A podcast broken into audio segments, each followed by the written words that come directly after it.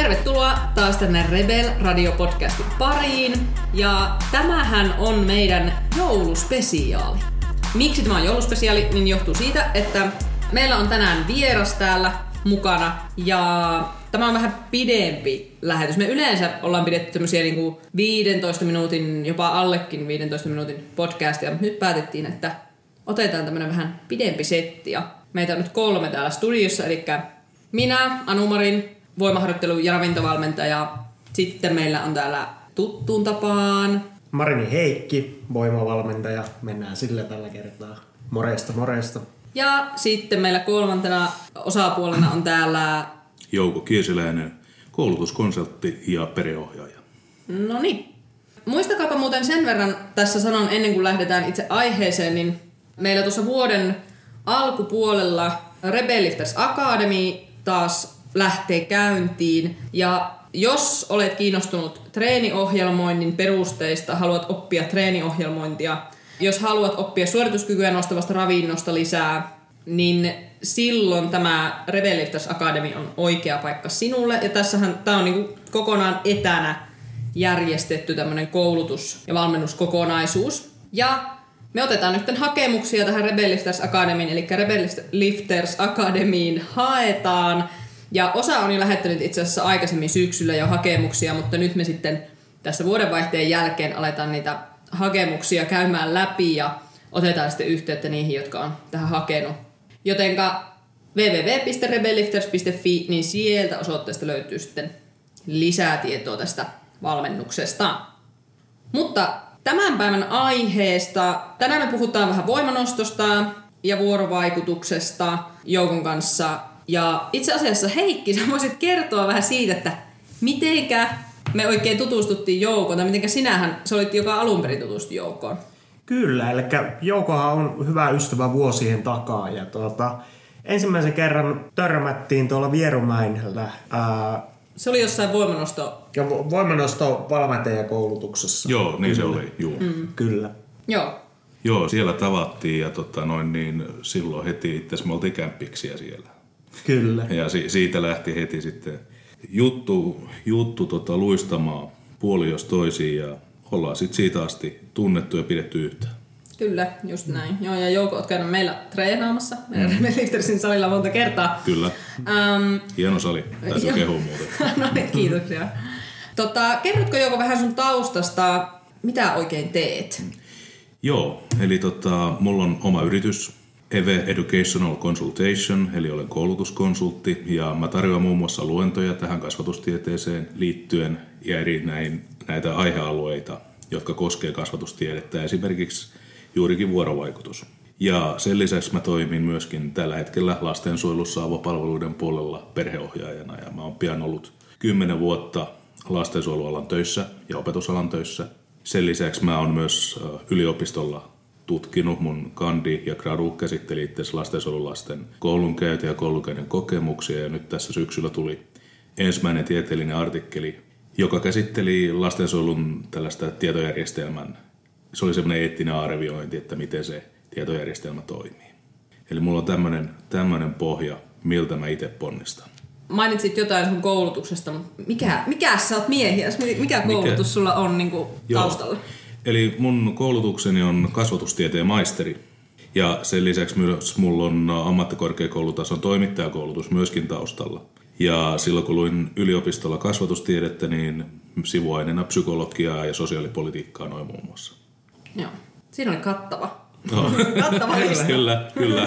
Siinä on keritty vähän, vähän tota noin, niin, muutama sivu kirjoja kääntämään tässä näin vuosien varrella. Joo, Sanotaanko kyllä. näin? Kyllä, no mutta se on ihan hyvä. Monen olisi suotavaa kääntää useampikin kirja elämänsä aikana. niin, niin.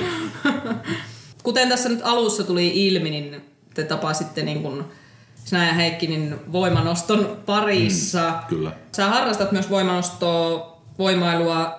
Miten sä päädyit punttien kolistelun pariin kautta tämän voimanoston pariin ylipäätänsä? No, tästä täytyy varmaan vähän niin erottaa, että miten mä päädyin ylipäätään ne kaksi punttien pariin. Ja, äh, siinä oli oikeastaan kaksi puolta siinä tarinassa. Toisaalta mä olin aika semmoinen ikäiseksi aina iso kokoinen ollut. Ja se oli jollain tavalla luonteva valinta, koska mun serkkuni Juho harrasti punttien nostoa ja sitten siitä hiukan itse asiassa mun isä sanoi, että sullahan voisi olla raamia tuohon hommaan. Toinen puoli on sitten semmoinen vähän ikävämpi, ikävämpi tarina siinä, että mä olin peruskouluaikana koulukiusattu ollut ja tietyllä tavalla mä inhosin itse sitä tappelua aina. Ja sitten mietin, että jos siihen ympärille vähän lihaa luiden päällä saisi, niin ehkä jätettäisiin rauhaa.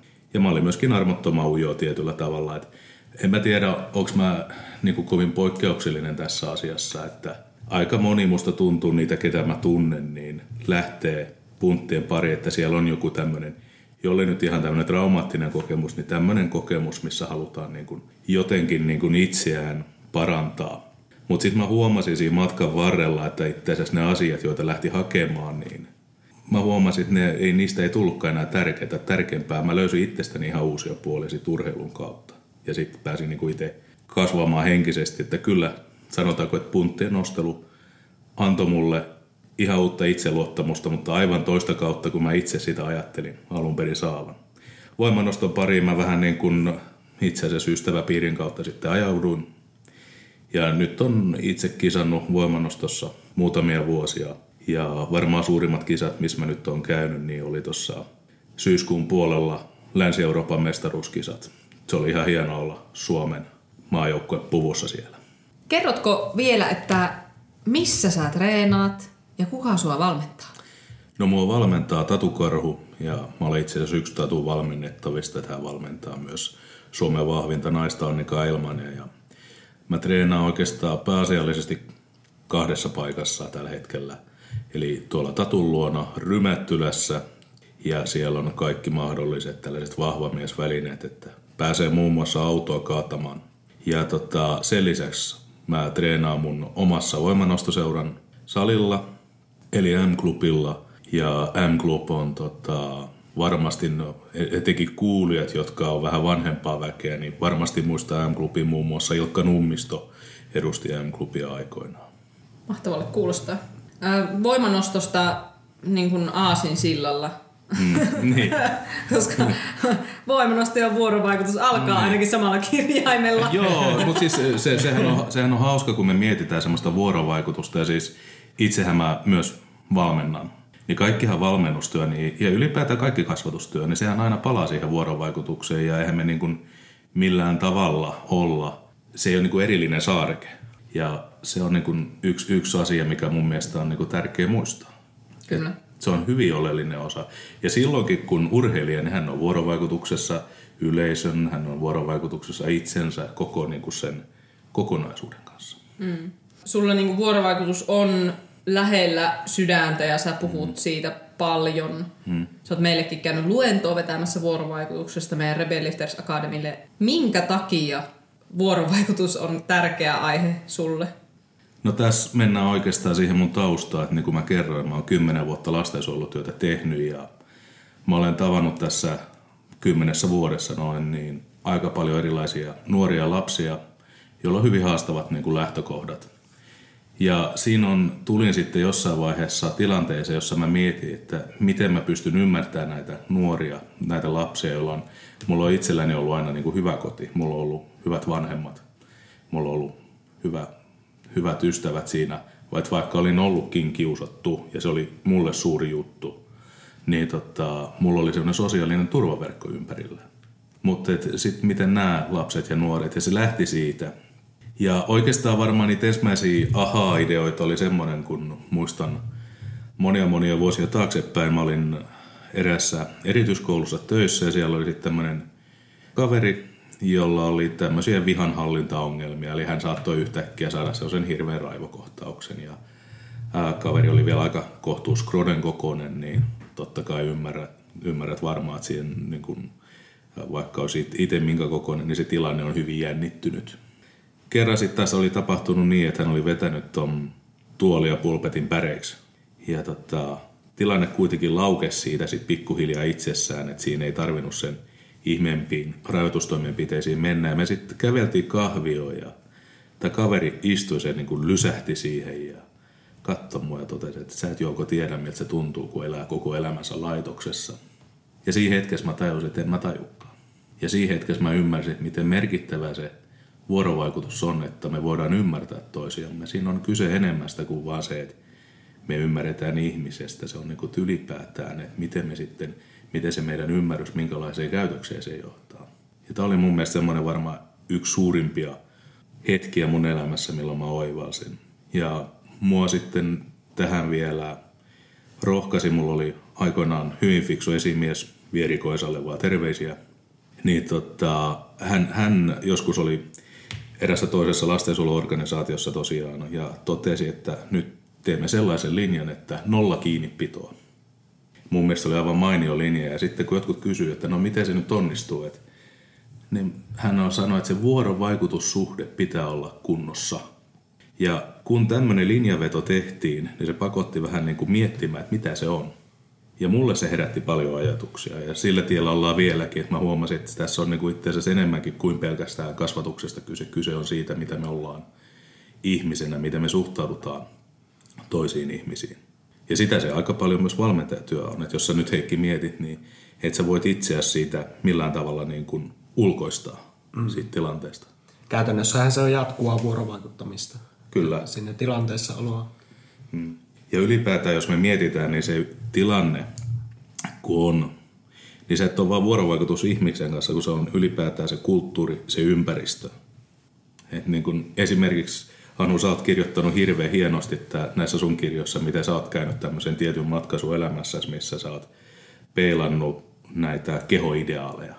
Ja siinähän puhutaan, sehän on mitä suurimmassa määrin esimerkiksi mitä mä sun kirjoja on lukenut. Nehän on kirjoja vuorovaikutuksesta. Kyllä.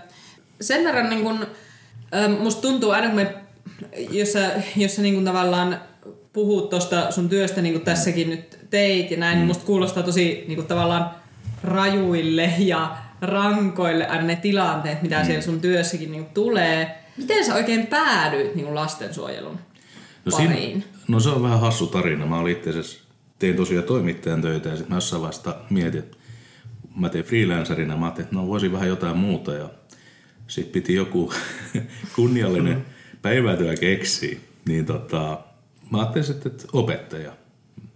Sattumoisin suvusta löytyy muutama, niin se oli jotenkin luonteva valinta. Ja mä ajattelin, että tämän sitten kerroin mun vanhemmille ja mun äitini sitten sanoi, joka oli siihen maailman aikaa tässä erityiskoulussa töissä, hän oli siellä kirjanpitäjänä, niin hän, hän totesi, että tuu meille, jos sinä siellä kestät ja pystyt, niin sit sä oot oikeassa töissä. Ja tietyllä tavalla sit, kun se, sehän oli ihan älytön shokki ekaksi. Ja tosiaan paikka oli välillä rankka. Eihän se koko aika tietenkään ollut tuommoista ja paljon hauskaa ja hauskoja muistoja sinne myös mahtuu. Mutta tota, sillä tavalla se ehkä liikautti jotain mussa, koska mä palasin sitten vielä takaisin, kun mä pääsin opiskelemaan. Mä palasin vielä takaisin. Ja mun, mulla on ehkä se, että siinä on myös vähän semmoista mun omaa filosofiaani siitä, että mä uskon, että meidän yhteiskunta ja ylipäätään me yksilöt, me, meidät niin kuin mitataan siinä kyvyssä, miten me otetaan nämä heikoimmat huomioon. Ja se jollain tavalla puhuttelee mua ja se puhutteli jopa toimittajana, että mun mielestä oli aina tärkeämpää kirjoittaa semmoisista asioista, jotka jollain tavalla vei tätä yhteiskuntaa eteenpäin. No tota, sä teet myös valmennustyötä tämmöisessä niin kuin voimavalmennushommissa niin sanotusti. Joo. Ketä sulla, sulla on nyt joku joukkue ollut? Kyllä, mulla on, mulla on siis, mä oon jollain tavalla tota, ihan äärettömän onnellisessa asemassa, eli Turun Riento naisten koripallojoukkue pelaa ensimmäisessä divisioonassa, niin siellä on ollut, mulla on ensinnäkin siitä hienoa, että meillä on aivan älyttömän hyvät puitteet siihen nähden, että me saadaan ihan kunnollisessa salissa treenata, koska olen itse treenannut jos minkälaisessa fasiliteetissa.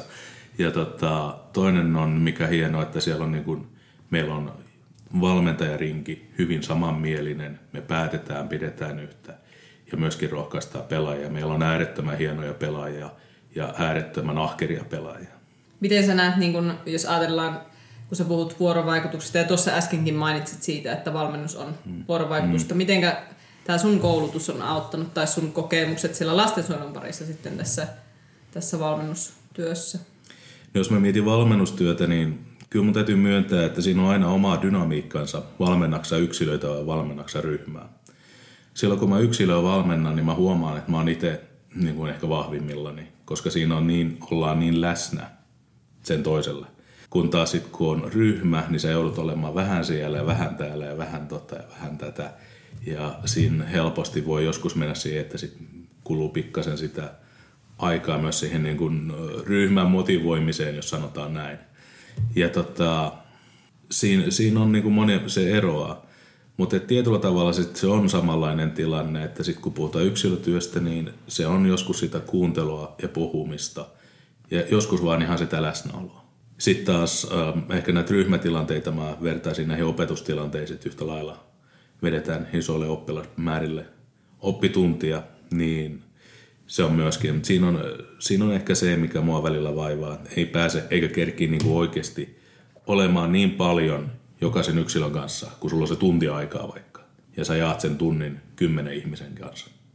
Mm. Niin siinä on tosi vaikea. Ja sä et, sä et niin kuin hirveän paljon siinä pysty samalla tavalla antaa. Kyllä. Mutta mä aina niin rohkaisen, että jos on jotain kysyttävää, niin aina saa jäädä, aina saa ottaa yhteyttä. Mm, kyllä. Mm. Olet joko useassa yhteydessä maininnut, että tällaisen asian kuin vuorovaikutus luo sosiaalista todellisuutta. Haluaisitko vähän avata kuulijoille, että mitä sinä olet tällä tarkoittanut?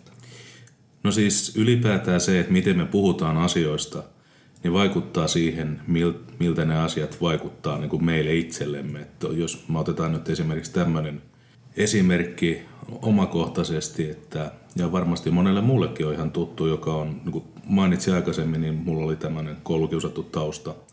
Ja jos sä kuuntelet yhdeksän vuotta sitä, että sä oot vaikka läskiä tyhmä, niin se väistämättä jättää siihen myös tapaa, miten sä puhut itsestäsi. Ja mä yllätän itsenikin aina välillä siitä, että mä vähän vähättelen itseäni. Ja tämä on oikeastaan vähän niin kuin kaikkeen. Et kun mä myöskin se, että miten me aletaan puhumaan eri asioista, niin vaikuttaa, että vaikka se ilmiö itsessään, että ei, ei niin kuin ole eri, mutta me puhumme, me käsittelemme sitä eri näkökulmasta, niin se saa aivan erilaisia merkityksiä. Tämä on niin kuin mun mielestä yksi sellainen niin kuin asia, jota sietäisi, sietäisi miettiä. Esimerkiksi äh, mulla oli aiko, aikoinaan tota, tällainen oppilas, jolla oli ADHD. Ja aina puhut, puhuttiin, että kun hänellä on ADHD, niin hän ei opi ja näin. Ja mä sanoin, että itse asiassa ei se ADHD sinällään sinua estää oppimasta niin paljon kuin se, että miten sun niin kun, sinua suhtaudutaan ja se, että puhuttiin hirveän paljon tämän nuoren kanssa siitä, että määritteleekö ADHD häntä ihmisenä. Tämä on niin kuin se oleellinen pointti. Toinen hyvä esimerkki, mitä mä oon tykännyt kertoa, oli, että mulle joskus aikoinaan tuli semmoinen nuori neiti, ja hänellä oli hyvin rankka koulukiusaamis tausta, että hän oli kiusattu. Ja sen lisäksi hänellä oli vesi koulussakin sanottu, että sä et oikein ole mitään ja lastenkodissa ennen kuin hän sitten pääsi tämmöiseen oikein hyvään sijaisperheeseen. Ja hän muun muassa sanoi, että hän ei osaa kertotaulua, hän ei osaa englantia.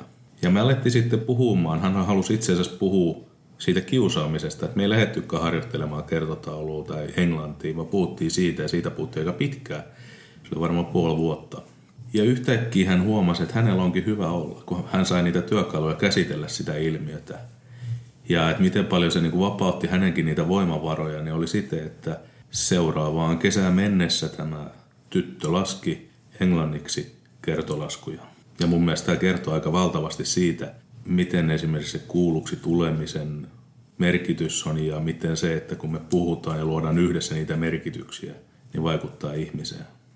Tämä huomaa hyvin myös tuolla valmennus, valmennuspuolella, kun ihmiset tulee valmennukseen, että miten mm. he ovat niin kuin itseään määrittäneet ja mm. miten heidän ympärillä olevat ihmiset ovat heitä määrittäneet. Joo, kyllä. Ja sitten kun sä lähdet tuolla valmennuksessa vähän kaivamaan asioita esiin niistä mm. ihmisistä ja tuota, vähän kertomaan, että susta voisi itse asiassa olla vaikkapa nyt tähän voimanostoon mm. tai johonkin muuhun, niin sieltä voi paljastua ihan uusia asioita ja se Joo. avautuu tavallaan sille ihmiselle itselle, että hei, minustahan voisi ollakin tähän. Ja se kehitys lähtee ihan toisille raiteille. Kyllä, juuri tämä ja se, että niin kuin joku asia, jos on nähty heikkoutena, niin yhtäkkiä huomataan, että se onkin vahvuus. Ja se, se on niin kuin mun mielestä hienoa. Et sen sijaan, että nähtäisiin, että mitä se asia rajoittaa, niin voitaisiin löytää niitä tapoja, mitä, mitä se mahdollistaa. Jos puhutaan esimerkiksi urheilussa kehotyypeistä. Juuri näin. Sä mainitsit tuossa äsken vähän motivaatiosta mm. jotakin. Joo. Ja sä puhut myöskin motivaatiosta. Mm-hmm. Tän, tässä niin kuin ka- kaikesta muustakin puhut, Joo, mutta joo, myös motivaatiosta. Joo, kyllä. Niin, niin tuota, mitä motivaatio oikein merkitsee tai, tai miksi sä oot siitä niin kuin kiinnostunut Niin, no? En mä tiedä, siis ei, ei, se ei ole mikään semmoinen erityinen yksittäinen aihe, mistä mä, mihin mä olisin erikoistunut, mutta silloin kun me puhutaan ylipäätään ihmisten kanssa olemisesta, niin siinä tulee se motivointi myös. Että kun me halutaan ohjata ihmistä johonkin suuntaan esimerkiksi valmennuksessa. Niin, ja tämähän on hirveän muodikas tavallaan sana. Mm. On. Myöskin, että motivoidaan. Joo, mutta eh, mä oon vähän samaa mieltä, oliko se Sinkkonen, joka totesi yhdessä haastattelussa, että semmoinen liika motivaatiokeskeinen puhe voi olla jopa haitallista. Että kyllä tosiasia kuitenkin se, että meillä on myös paljon semmoisia asioita, joihin ei välttämättä olla motivoituneita, mutta on pakko tehdä. Tätä mä esimerkiksi käyn nuorten kanssa paljon keskustelua, että todetaan, että ei, ei mulla ole motia opetella tätä algebraa tai seitsemän kertotaulua. Okei, ymmärrän, mutta jotta sinä saat peruskoulun todistuksen, niin kyllähän tämä tarvii tehdä. Ja ehkä semmoinen, älkää, ja mä nyt en halua vähätellä motivaatiota missään nimessä, mutta liian motivaatiokeskeinen puhe vie sivuraiteille sen tosiasian, että meidän pitää elämässä tehdä paljon asioita, joihin me ei olla aina ihan hirveän innoissamme. Mutta sitten motivaatiosta ylipäätään, että meillä puhutaan tästä sisäisestä ja ulkoisesta motivaatiosta, ja varmaan kaikki tietää, mitä sillä tarkoitetaan, mutta että lyhyesti, eli sisäinen motivaatio sieltä itsestään kumpuavaa haluaa tehdä, kun taas ulkoinen motivaatio on niin kuin ulkota ohjattua. Mutta sehän on mielenkiintoista, että esimerkiksi se rajahan on tosiasiassa hyvin hämärä. Ja on jopa esitetty, että ei ole mitään muuta kuin sisäistä motivaatiota olemassa. Ja joskus ulkoisella motivaatiolla, että esimerkiksi on palkkio, niin voidaan edesauttaa sisäisen motivaation syntyä. Ja nämä on mun mielestä hirveän tärkeitä niin kuin näkökulmia ottaa, kun tällä hetkellä, niin kuin totesit Tanu, niin puhutaan hirveän paljon motivaatiosta, puhutaan hirveän paljon motivoitumisesta ja nykyisessä sosiaalisessa mediassa jaetaan nimenomaan tällaista, se on niin kuin oma tämmöinen alakulttuuriset tämmöiset motivaatiolauseet, jotka sitten mun mielestä jo alkaa niin kuin vähän ehkä korniuttakin hipomaan välillä. Et No pain, no gain. never lose your brain. Joo, et, et, et, nämä on vähän tämmöisiä. Ja sitten tosiasiassa täytyy muistaa, että kaikki tämmöinen puhe muokkaa nyt sitä sosiaalista todellisuutta, missä me eletään. Että tämä on niin kuin hirveän tärkeä ottaa huomioon. Ja se, että niin kuin ylipäätään niin motivaatiossa mun mielestä on sen merkitystä liiotellaan hirveän paljon välillä. Meidän pitäisi miettiä oikeasti. Mä kysyn sulta ja sanoa, että oletko hirveän motivoitunut, jos sinulle tulee kymppitonnin mätkyt? Oletko sä motivoitunut maksamaan sen? No, no enpä kyllä. Niin. Mutta sä maksat sen kuitenkin. No kyllä, Niin. näinhän se on. Niin, toki. Ja se, se että niin kun, mun mielestä tämä olisi niin kun hirveän tärkeää, tai sama Heikki, että onko, jos sä, onko sä aina motivoitunut syömään esimerkiksi terveellisesti? Tähän vaihtelee paljon päivittäin. Niin, Se, niin. mutta sä, sä tiedät, niin nimenomaan, niin, just niin, tämä, että se nimenomaan, vaihtelee. että käy, käytännössä en ole aina. Niin. Että se on niin tilanne riippuvaista. Niin, mutta sä silti sen teet joskus, vaikka ei olisi niin motivoitunut. Kyllä. Niin. Ja tästä, tästä mä puhun. Ja se ei tarkoita, että tarvii läpi harmaan kiven akkuhappo maku suussa, mutta se, että, niinku, että se, sen niinku tunnustaminen ja tunnistaminen, niin se, se mun mielestä jollain tavalla vapauttaa. Ja mä jotenkin ajattelen sitä kanssa niin, että, että jos jotkut asiat on, että tavallaan pitäisikin lähteä siitä, että mitkä asiat on mulle niitä tärkeitä asioita, mitkä on niitä mun, mun omia vahvuuksia ja, ja sitten tavallaan se, että, että jos joku asia on mulle tärkeä asia, merkityksellinen asia, niin ehkä sitä kautta löytää se voimavara just tehdäkin silloin niitä asioita, jotka ei niin huvita.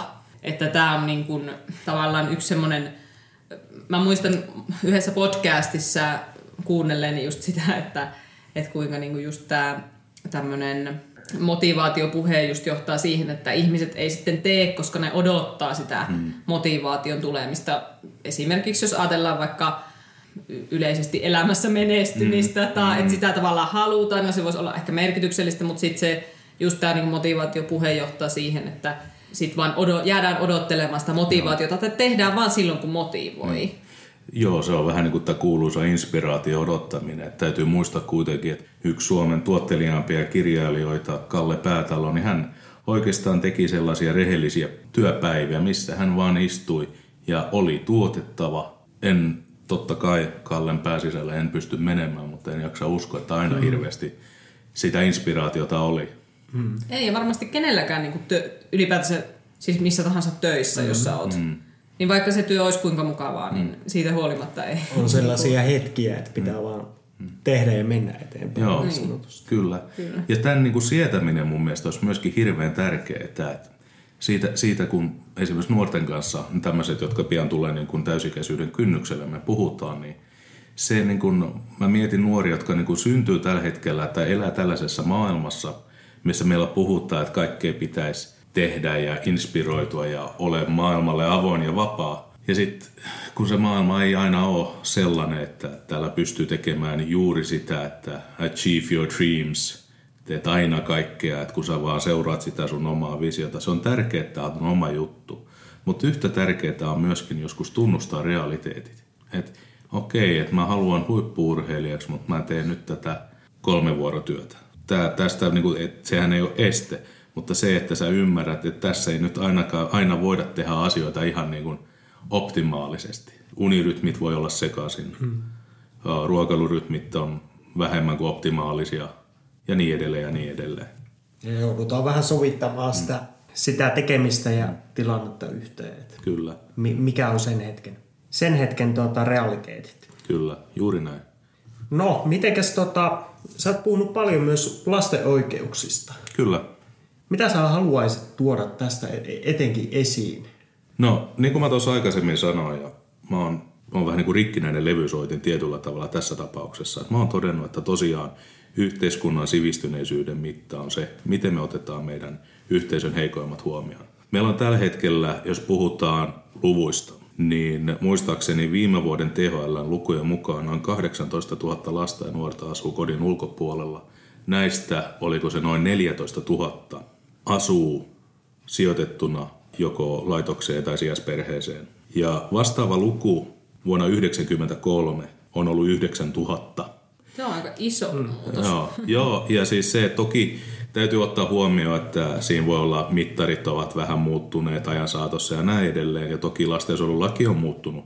Mutta se on mun mielestä äärettömän, äärettömän suuri luku. Sehän on pienen kunnan koko. Kyllä. Ja se, että niin kun mun mielestä näitä asioita mä haluan nimenomaan jatkuvasti sen takia tuoda esille, että me ei unohdettaisi. Ja sen takia vaikka mä kävisin esimerkiksi luennoimassa urheiluvalmentajille, niin kuin mä oon teillä ollut, niin mä tuon tämän aina esille. Ja se, siinä on oikeastaan tämä just tämä mun oma missioni myöskin samalla.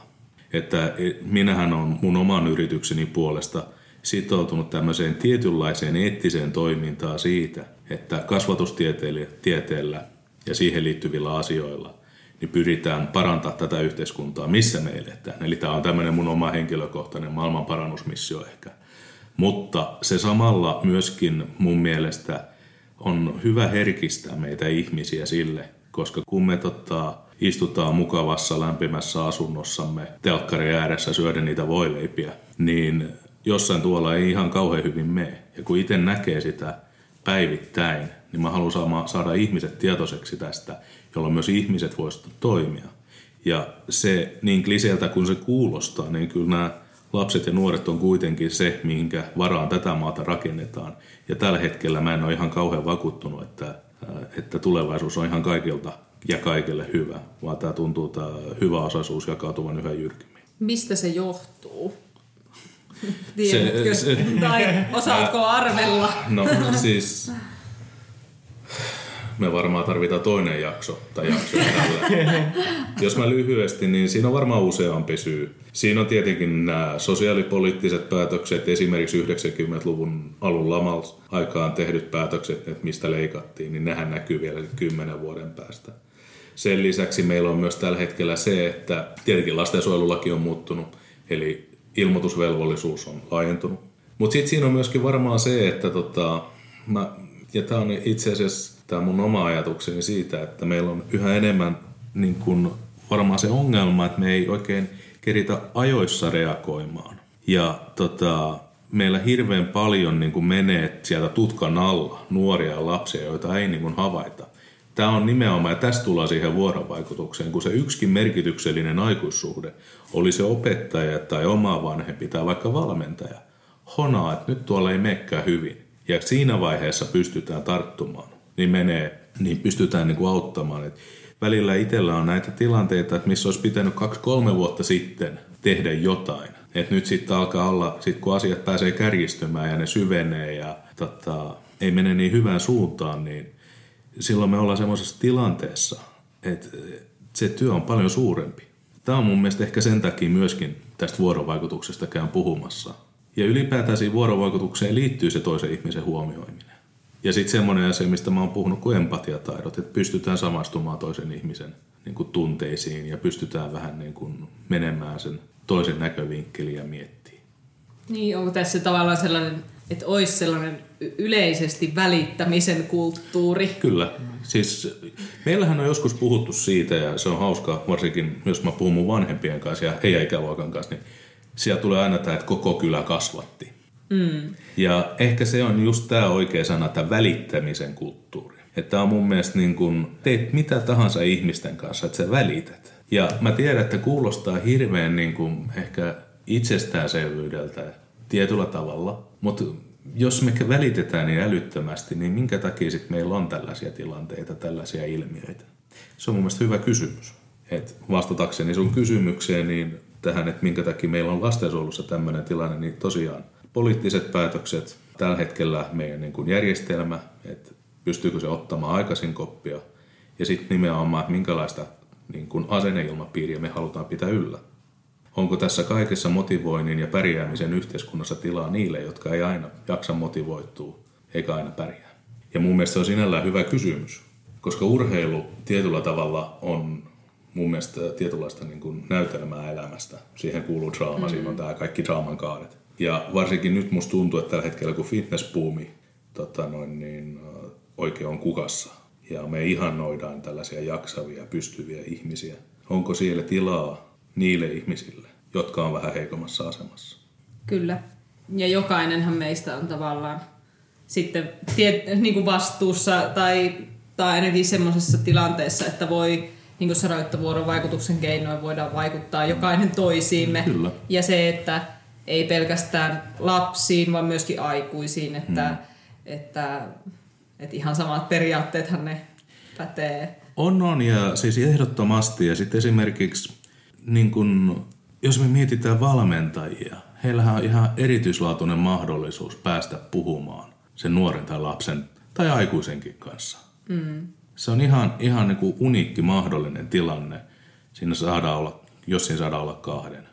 Ja se voi siinä ryhmätilanteessakin. Ja mun täytyy muuten sanoa, että nyt niin kun varsinkin tästä tehdään tällaista joulujaksoa, niin ollaan näin joulu alla, niin musta tuntuu, että se on jännä, että, että, että, että jouluaikaa me aina herätään tähän tietynla, tietynlaiseen välittämiseen, mutta missä se sitten niin loppuajasta on.